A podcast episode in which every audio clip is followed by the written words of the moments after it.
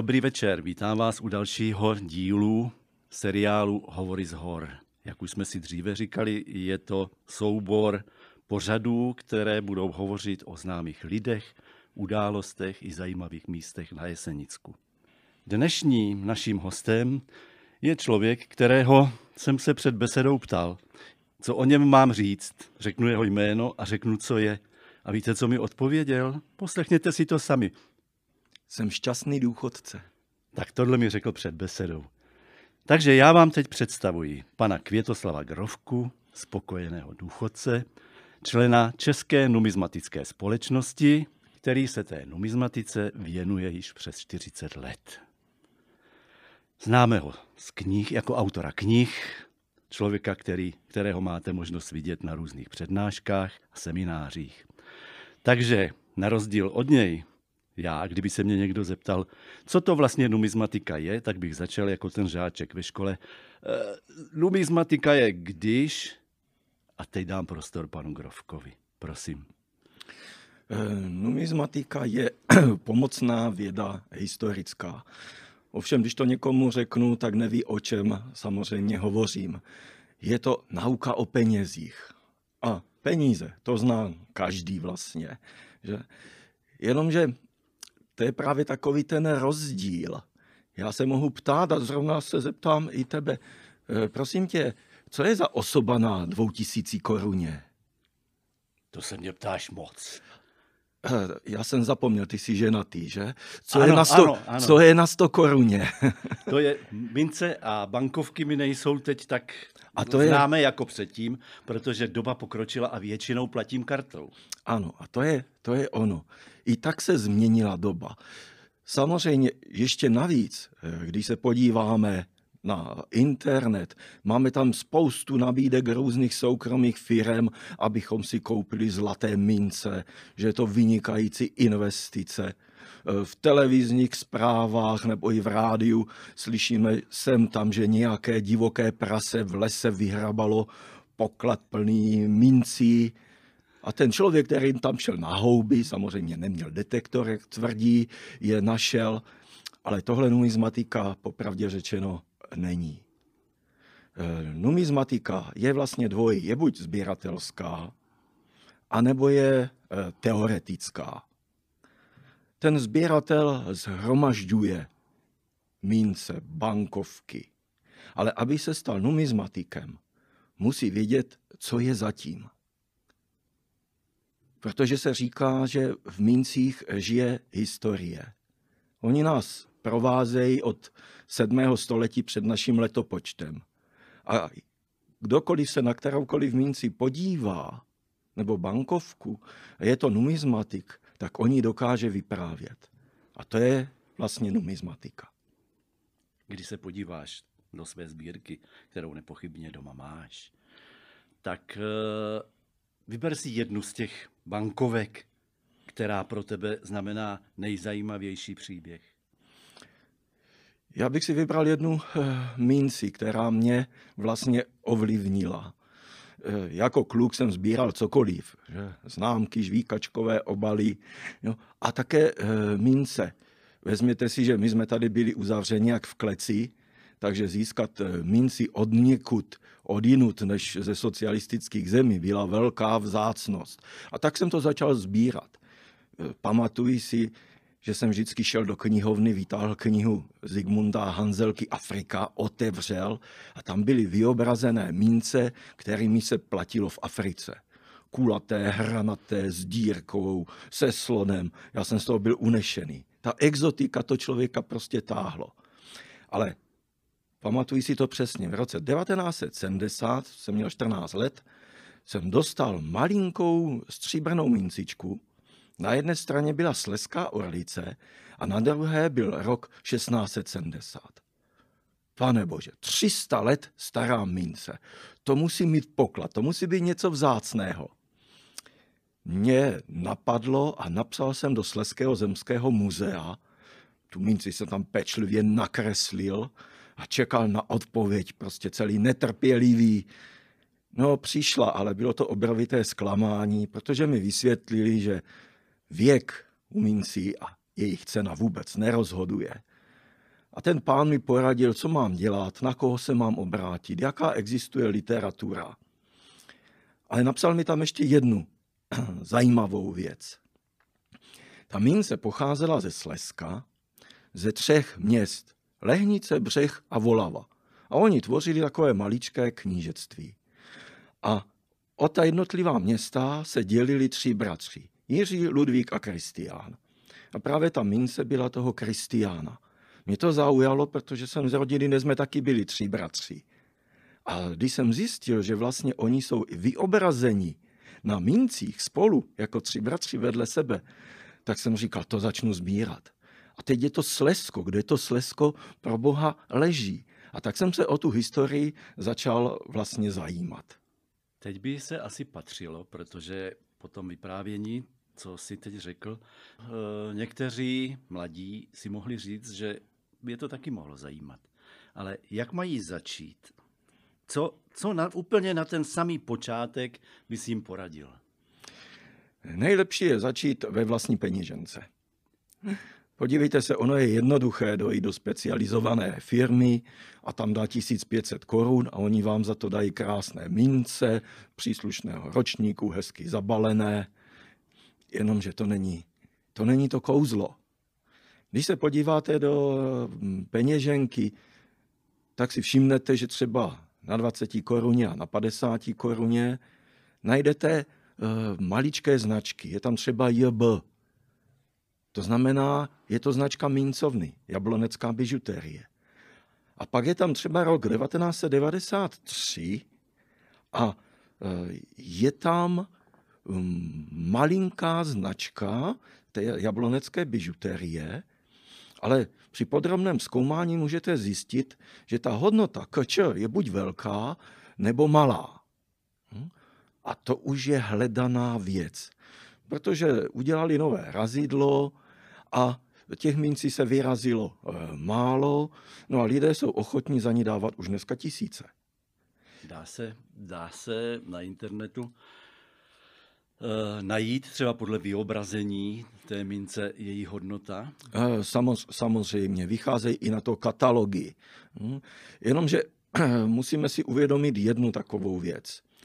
Aby ta mince nebo ta bankovka měla svou cenu, tak musí mít dneska úžasnou kvalitu.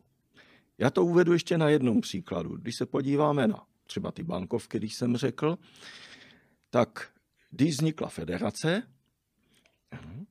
tak jsme začali řešit, že budeme mít nové peníze, aby se na nich vystřídali slovenské postavy a české postavy. A jako první jsme nachystali 200 korunu eh, s Komenským. Eh, jenomže, aby byla moderní, tak jsme potřebovali do ní kovový proužek. Ten, který tam dnes máme.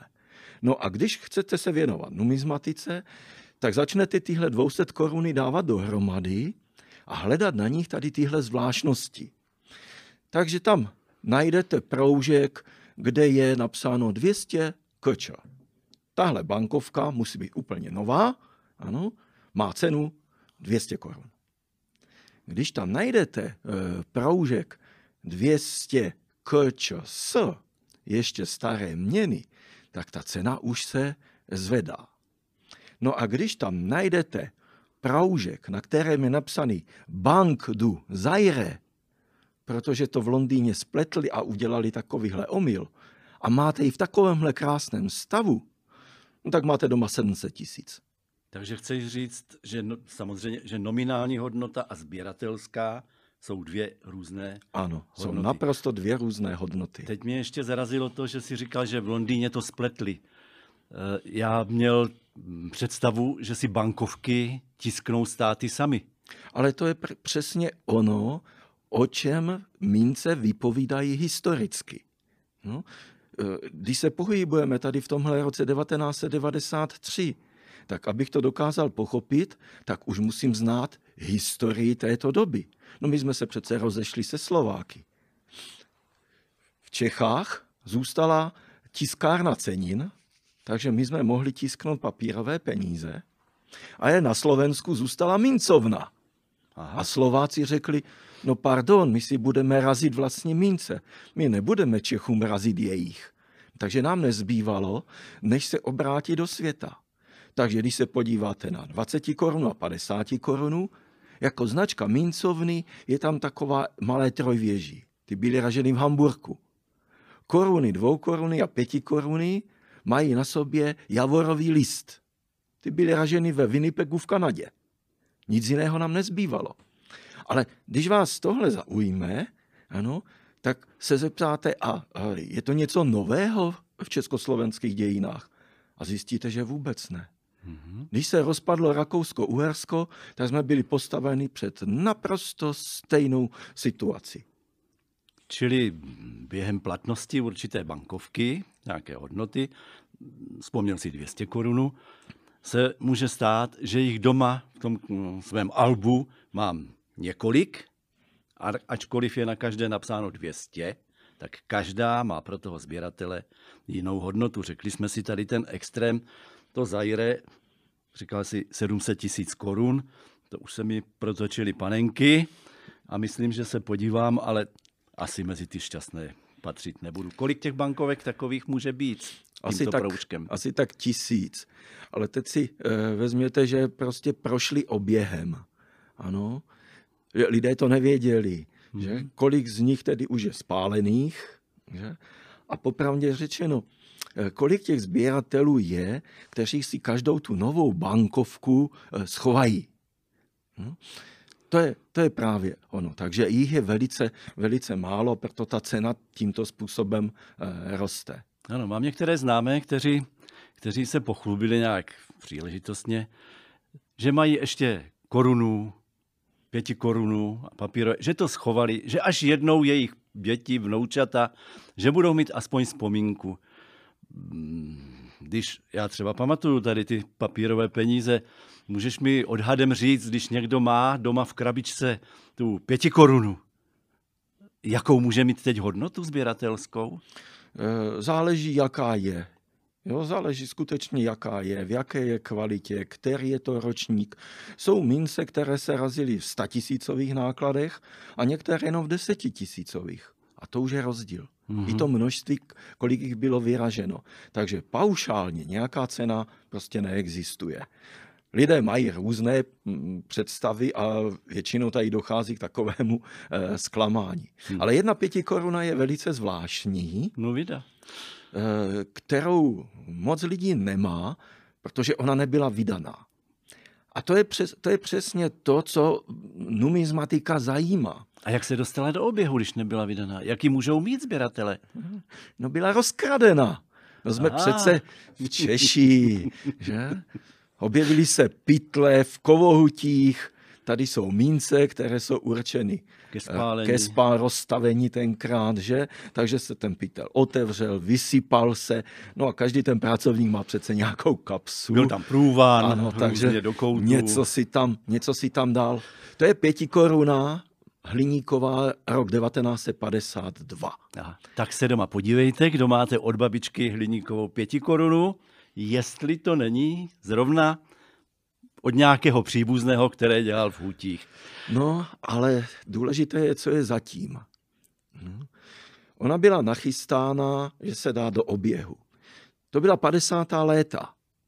V těch 50. letech se po válce začaly razit znovu peníze první republiky, pochopitelně, už ne ty hnusné protektorátní, a razili se jako předtím z mědi, eh, z niklu, měly být raženy ve stříbře, ale toho pokladu jsme tolik neměli, tak se razili eh, zase niklové, že v těch 50. letech, protože tady zvítězil socialismus, byla studená válka, tak jsme potřebovali měť nikl na co?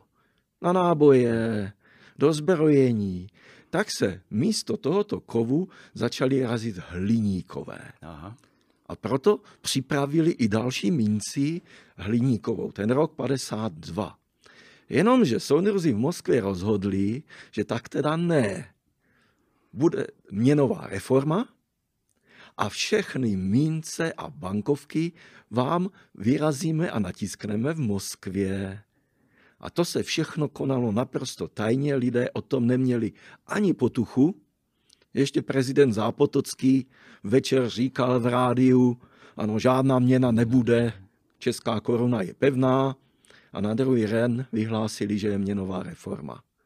No a dostali jsme ty nejošklivější peníze, jaké existovaly, sovětského vzoru.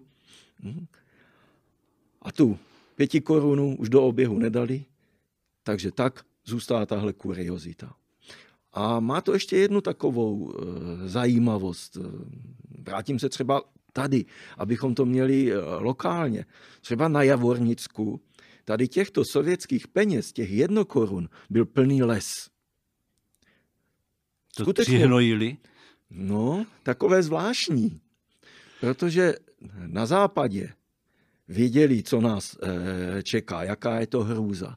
Takže vytiskli tady tyhle papírové jednokoruny taky, akorát na ně dali přítisk hladová koruna Sovětského svazu a s varováním, co nás vlastně čeká. A posílali to v balónech.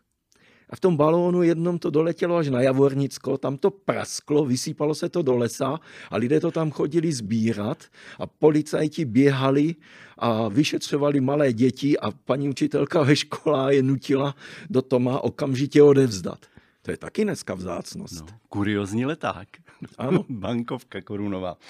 Květošu, já se ještě vrátím eh, k tomu samotnému začátku, kde si říkal, že eh, ty mince třeba s vyhrabou někde Eh, divoká prasata, houbaři a podobně.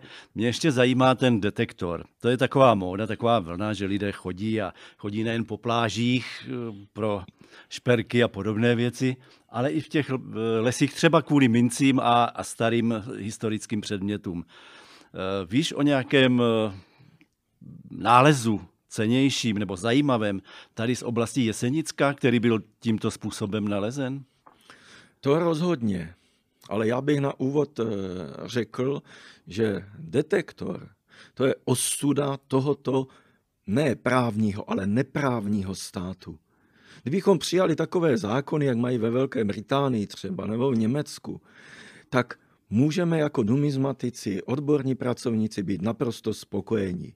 Tady se odehrává něco ilegálního, eh, které, jak se říká, když není žalobce, není soudce, které ovšem ochuzuje odbornou numizmatiku o spoustu věcí. Jsou detektoráři třeba i na Jesenicku, kteří spolupracují s vlastivědným muzeem Jesenicka. Když něco najdou, donesou, řeknou, posoudí se, Někdy, někteří to dají do sbírek, další to třeba nechají jenom zpracovat, aby se to dalo publikovat. No, no ale jsou detektoráři, spíš takoví ti hloupější, kteří okamžitě letí a chtějí to prodat. Mně je záhadou, když je to vlastně trestná činnost, eh, proč vychází časopis Detektor Review, proč jsou webové stránky pro detektoráře, to je prostě naprosto nemyslitelné. Eh, tady je jeden detektorář, který spolupracuje s muzeem a ten nám donesl ukázat eh, kuriozitu. 26 stříbrných denárů císaře Trajána, což je druhé století našeho letopočtu, eh, které našel u Vidnavy. Eh, když eh, si ty mince prohlédnu, ano, tak oni jsou všechny ošoupané. Jsou, jak říkáme, jako numizmatici, mají stav 3-3 a taková, taková mince do sbírky nepatří. Jo? Já bych za tu jednotlivou minci nedal ani 200 korun. A nezáleží eh, na tom, jo, že je 2000 let stará. To mě docela překvapuje. Jako... Ano, protože to eh, třeba v období císaře Trajana římská říše byla největší. To znamená, potřebovali obrovité množství peněz. Jo? Takže těch mincí je hodně. A jeho minci do sbírky, když si chci koupit, tak se mohu podívat na kteroukoliv aukci a ta mince je, jak kdybychom ji teď vyrazili No a dám za ní tisíci korunu. Takže nejsou vzácné. Ale tedy jako numizmatikovi mě jde o něco jiného. O tu historii, co je zatím. Jak se tady v té Vidnavě ty mince objevily? Teď e, vlastně, když to řeknu, prvním století, jo, až do nějakého 13. století tady nebylo nic. Tady byly hory, medvědi, vlci. Jak to, že se tady našly římské mince? Jednoduše, protože od Vidnavy začínalo germánské osídlení. A Germáni, oni mince neznali, tak jak naši Slovani neznali mince. A chtěli samozřejmě obchodovat. S čím obchodovali? Od Baltu s jantarem, eh, s kůžemi. A pro ně si jezdili kupci až z Byzance, z Itálie. A tady putovali, putovali po řekách. Jo? Tady je vedla řeka Opavice a pak co uviděli? Hory. Když to vezmu, vždycky to tak platilo. Tady je biskupská kupa, to je maják. Se kouknu z druhé strany, tam mám rychleby, další maják. Pak se totiž odstnu v rovině a vím, kam mám jít. Narazím na řeku a jdu po Odře a dostanu se až k Baltu. No a čím platit? A to bylo nejlepší platidlo. Stříbrné mince, které oni neznali, ale to byla tvrdá měna. To bylo dolar, euro, jo, tímto způsobem. Takže tyto mince dlouhá léta, dalo by se říci, že do té země u Vidnavy byly uloženy tak v 5. 6. století. Takže dlouhá léta obíhali a proto jsou tak ošuntělé. Ale znamená to pro nás, že tady se žilo, že tudy ty kupecké výpravy skutečně procházely. Takže nebyli jsme takoví, že tady dávali lišky dobrou noc. Byli jsme významní. To je, bych řekl, velký přínos toho, že se člověk dozví spoustu věcí i z té historie, pokud není jenom povrchní zhromažďovatel. Zeptám se na jinou věc ještě. Říkali jsme, že byli ošoupané, že byli takové či makové. Hodnotí se i graficky nějak eh, vyhodnocují ty, ty bankovky nebo i mince? Eh, samozřejmě, protože eh, ta numizmatika jako pomocná věda historická je spojena s celou řadou dalších oborů. Takže dostanete se k ekonomice, no, ale dostanete se právě také k výtvarnému umění. A já bych to uvedl třeba na takové současnosti, že na Moravě působí jeden medailér, no, který měl původně svou dílnu v Nových Vilémovicích tady a e, mu se zalíbilo e, vyrábět kopie mincí, nebo když si nějaká obec nebo osoba chtěla nechat vyrazit nějaký žeton, nějakou medaili, tak on jim to začal vyrábět. Ale nejkurioznější na tom bylo, říká, proč bych to měl dělat na nějakých strojích. Když tenkrát ten eh, Říman nějaký, jo, to dělal ručně. On si vzal železo, jo, vzal si rydlo a teď tu minci jedna ku jedné v ruce vyrobil. Zakalil a teď se z ní razilo. Když se podíváme na ty římské mince, tak úžasneme, jak jsou nádherné. Ti lidé uměli. A když se podíváme potom na naše české denáry, se kouknu, tak oni mají velikost eh, nechtu. Jo? Ale na tom vidíme úžasné scény. To románské umění tam bylo nádherné. Jo? To jsou naprosto dokonalé věci a dnes, když se podíváme, jakou máme někdy super techniku a jaké hrůzy vytváříme, říkáme, to není možné. Tady tenhle člověk, který se vrátil tady k tomu a získal úžasnou popularitu, protože víš, jak to je, když má člověk 50, eh, 60, tak mu kamarádi dělají nějaká taková překvapení. A my známe, že třeba eh, z jednoho města italského je spousta zajímavých nálezů. A na jedné minci nebo na takovém žetonu spíš, protože s tím se neplatilo, na takovém žetonu je třeba vyobrazena scéna soulože. Na jedné ze zadu, na druhé ze předu, na třetí je orální sex a na druhé straně je vždycky nějaká číslice. Tady tyto mince, nebo tady to žetony, sprinty takzvané, eh, platili Eh, vlastně ve veřejných domech. Ano, takže úzce specializované. Ano, zákazník šel, zaplatil a podle toho ta jeho zákaznice věděla, co po ní bude uh, požadovat a kolikrát. No a on udělal kopie no, a takhle je začal rozdávat svým přátelům a Dokonce se to dostalo do jednoho celosvětového numismatického eh, katalogu a časopisu a všichni o tom psali, protože to považovali za pravé. On je totiž tak dokonalý. Hmm. Jo? Tak to klobouk dolů. On dokázal takhle zvládnout to řemeslo jako předtím.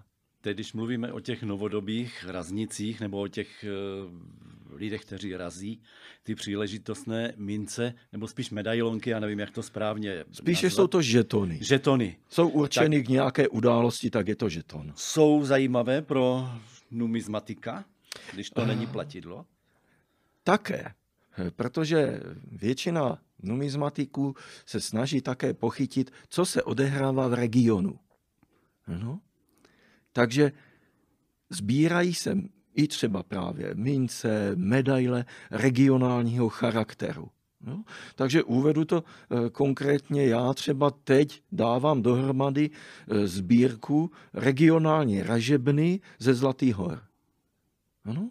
Takže už mám přes 60 jejich ražeb. Obcí, Jesenická, různých událostí a podobně. Tak, to bude ojedinělá sbírka určitě. A jak se stanoví hodnota takovýchto, takovýchto žetonů? Eh, Sběratelská hodnota. Sběratelská hodnota je v současnosti samozřejmě velice nízká. Jo? Tady tyhle žetony to je 30-50 korun. No. Ale vezměte si, že já třeba najdu eh, takovýhle eh, žetonek třeba z první republiky a je na něm napsáno Zetzdorf, vápená, 100 korun. A na to koukám, co to je. A zjistím, že ve Vápené si založili zdejší kameníci tenkrát obchod. A v tom obchodě se platilo jejich vlastními penězi. To znamená, vy jste tam přišli, zaplatili jste třeba pěti korunou a on vám měl vrátit dvě koruny. No tak je vám vrátil ne v celostátní měně, ale vrátil vám ty svoje. To znamená, že vy jste tam příště znovu šli, protože jste mohli zaplatit. No a to je eh, vlastně obrovitá kuriozita, která se třeba najde už jenom velice málo, protože kdo by si to schovával. Takže třeba já mám ve sbírce takovou, kterou tam lidé našli, když žili na zahrádce. Ale jsem šťastný, protože to vypovídá o kusu historie vápené. A už začnete přemýšlet. Byli to kameníci, byli to sociální demokraté, byli tam komunisté. A najednou se dostanete roku 31 v Rejvaldovské stávce, kdy jsme se ocitli na stránkách novin. Bohužel při střelbě do lidí a do mrtvých. A o tom ta jedna ražba může vypovídat. To je numizmatika. Aha. Uh, tyhle všechny různé sbírky, jednotlivé mince, jednotlivé peníze, si lidé zvykli tak jako uh, lidé, kteří, kteří mají jiné hobby, navzájem vyměňovat na burzách nebo na aukcích. Jak to vypadá tady na Jesenicku nebo v blízkém okolí? Tady už nic takového není, ta doba už zmizela, protože se do toho dostali velké peníze, takže existují burzy. Tady pro naší oblast to je Ostrava Olomouc, ale jinak se, bych řekl, veškerý takový ten sběratelský život přesunul na internet dneska. Hmm. A existují kluby nebo spolky, někde, kde byste A? se scházeli v regionu? Ano, existuje ta Česká numizmatická společnost, ale zase po tom roce 1990 došlo k takové změně, že spousta lidí měla plné zuby organizování. No, protože to byl každý v několika organizacích různý a chodilo se na schůze a tak dále. Takže řada lidí spíš zůstává sama za sebe. A ti, kteří jsou členy, tak to jsou takoví staromilci, takoví dinosauři. Tady na Jesenicku, bezprostředním okolí bych řekl, kolik si myslíš, nebo víš, ty máš přehled, je takových těch správných numizmatiků, kteří se opravdu do hloubky o toto téma zajímají? Tak já znám tři. Tři z Jeseníku. Z Jesenicka. Jesenicka. Sběratelů je tu daleko, daleko více, ano. Ano, ale tam není právě takovej, takový ten hlubší zájem. Víš, že by existoval tady někde numismatický kroužek, třeba pro, pro děti, pro mládež? Zkoušeli jsme to, ale dnešní mladá generace žije úplně něčím jiným. Pro nás to byla exotika, něco nedosažitelného. Oni nezmohou dosáhnout všechno, co chtějí. Hmm. No, doba pokročila. Ještě, ještě se tě zeptám na, na jednu věc. Když jsi začínal úplně, jak jsi měl tu první malou mincičku jako trofej, eh, dovedl jsi představit, kam tě tato záliba dovede? Vůbec ne. Ale měl jsem štěstí právě na lidi. V Bruntále jsem na gymnáziu potkal svého učitele výtvarné výchovy Jaroslava Fischera, což byl bratr Jana Tomáše Fischera. Dalo by se říct druhého největšího medailéra, kterého Československo mělo. Byl to žák Španěla. Španěl ten dělal všechny československé mince od roku 1920 až do 51. Eh, roku. No a tento eh, pan profesor mě ukazoval, jak se dělají medaile, jak se dělají mince.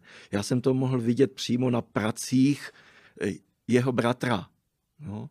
A dodnes tady tyto medaile sbírám a dodnes je okukují. A to byl třeba taky důvod, proč jsem šel studovat výtvarnou výchovu na vysokou školu, protože mě to prostě velice, velice zaujalo a zabralo. No, nemá každý takové štěstí, ale je dobře, že se takhle na tu cestu vydal a že se tady s námi o ty své vědomosti a znalosti můžeš podělit. E, ta regionální historie z hlediska numizmatiky je totiž velice zajímavá a najdeme tam spoustu krásných e, příběhů, e, o nich se také chystám napsat, že by to mohlo přijít ve větší známost.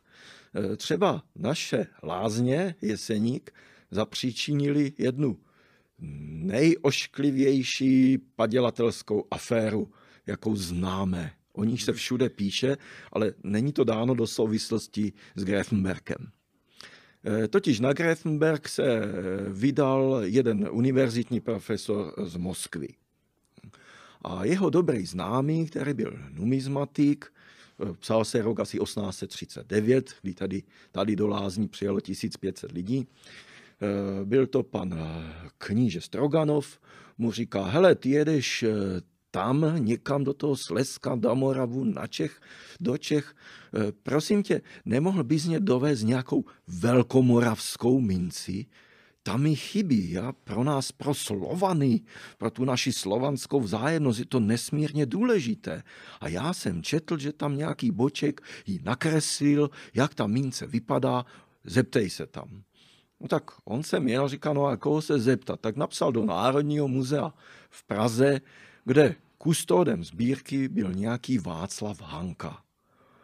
Persona velice známá, protože našel přece nejstarší rukopisy české, královedvorský, zelenohorský. Že? Pozvedl naši úroveň Slovanů na stejnou, jako mají Angličani a Francouzi a Němci.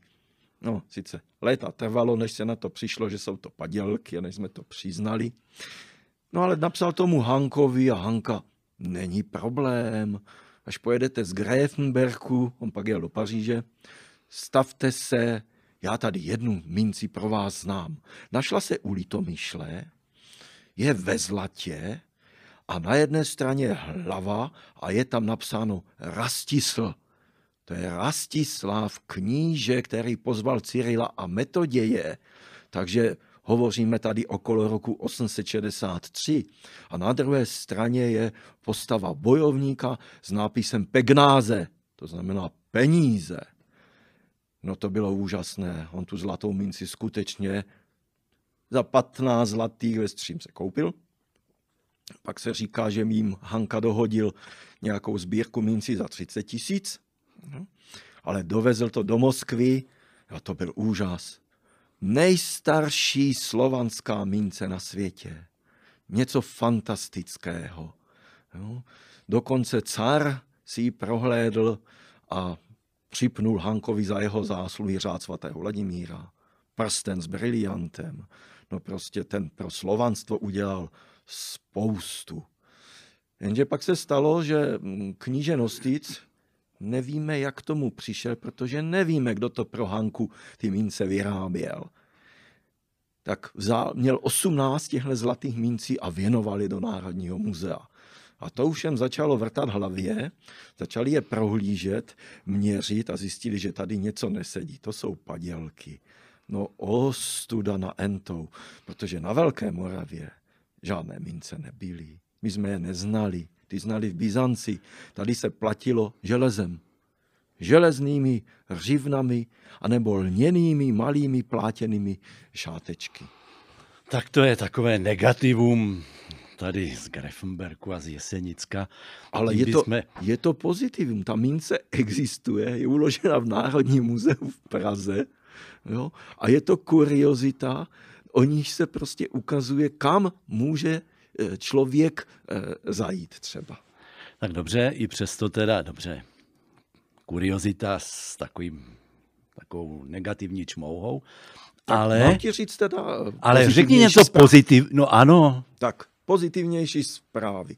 Vrátíme se k, k tomu, když e, vz, jsme hovořili o tom, když vznikala Česká republika, tak se vrátíme k tomu, když vznikala Československá republika. V tom roce 1918-1919 byla válka a v každé takové době, co udělají lidé. Papírové peníze nemají žádnou cenu, to je papír. Ale mince, které jsou ve stříbře, ve zlatě, si schovají. Ono už bylo dokonce tak špatně, že lidé třeba schovávali dvacetníky, které byly raženy ze železa. A najednou vyhlásíme Československou republiku. No jo, papírových peněz je tady plno, nemají žádnou cenu, začíná zuřit inflace a kovové peníze nejsou. Mincovna byla pořád na Slovensku, v Kremnici. Jenže to patřilo Maďarům. Oni ji vyrabovali a odvezli. My jsme neměli jak razit mince. My jsme museli v té kremnici koupit nové zařízení, takže první československá mince vznikla až v roce 1920. To byl 20 haléř. Až za dva roky. No, takže co teď? No, někde to řešili úplně jednoduše. Ve Zlatých horách, ve Vidnavě, v Javorníku, vydali peníze nouzové města. Vydali deseti haléře, dvaceti haléře, padesáti haléře, kterými se platilo v tom městě. Takže mincovna, kam se podíváš? Ano. Ono se vlastně vrátili takhle do historie, protože to už se stalo v roce 1848, kdy města nebo obchodníci vydávali vlastní peníze. No. Dokonce se nám podařilo předloni, když se sundávala báň z věže na radnici, tak tam spolu s dokumenty byly uloženy i bankovky a mince na ukázku.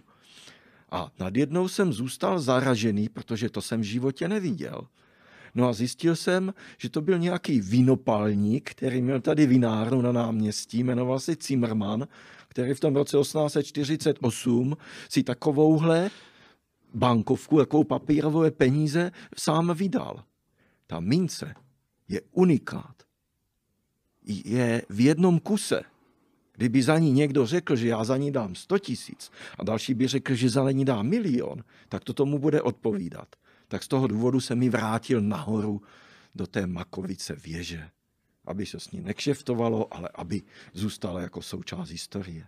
Ještě, a takových že... příběhů je tady celá řada. Ještě, že je to tak vysoko. Já myslím, že po odvysílání tady té besedy se bude řada lidí dívat nahoru, kudy tudy cestička, ale nechme ji tam pro další generace. Já myslím, že pan Květoslav Grovka má těch příběhů, jak slyšíte, ještě v hlavě celou řadu. Já věřím, že to, co tady taky mě naznačil, pokud jste si všimli, že mu v hlavě už roste myšlenka na tu knížku, kde tohle všechno se píše, a my se nad ní po nějakém čase tady sejdem a budeme si o ní povídat, že to asi bude nejlepším řešením, protože náš čas se pomalu chýlí ke konci. Mně nezbyde, než panu Květoslavu Grovkovi, šťastnému nebo spokojenému důchodci, poděkovat, popřát mu hodně zdraví a hodně těch mincí či bankovek, kterými bude moci ještě rozšířit svou sbírku. Vám poděkuji za čas, který jste tady s námi strávili.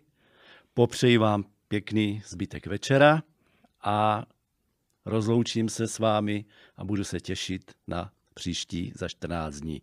Loučí se s vámi Josef Halamíček.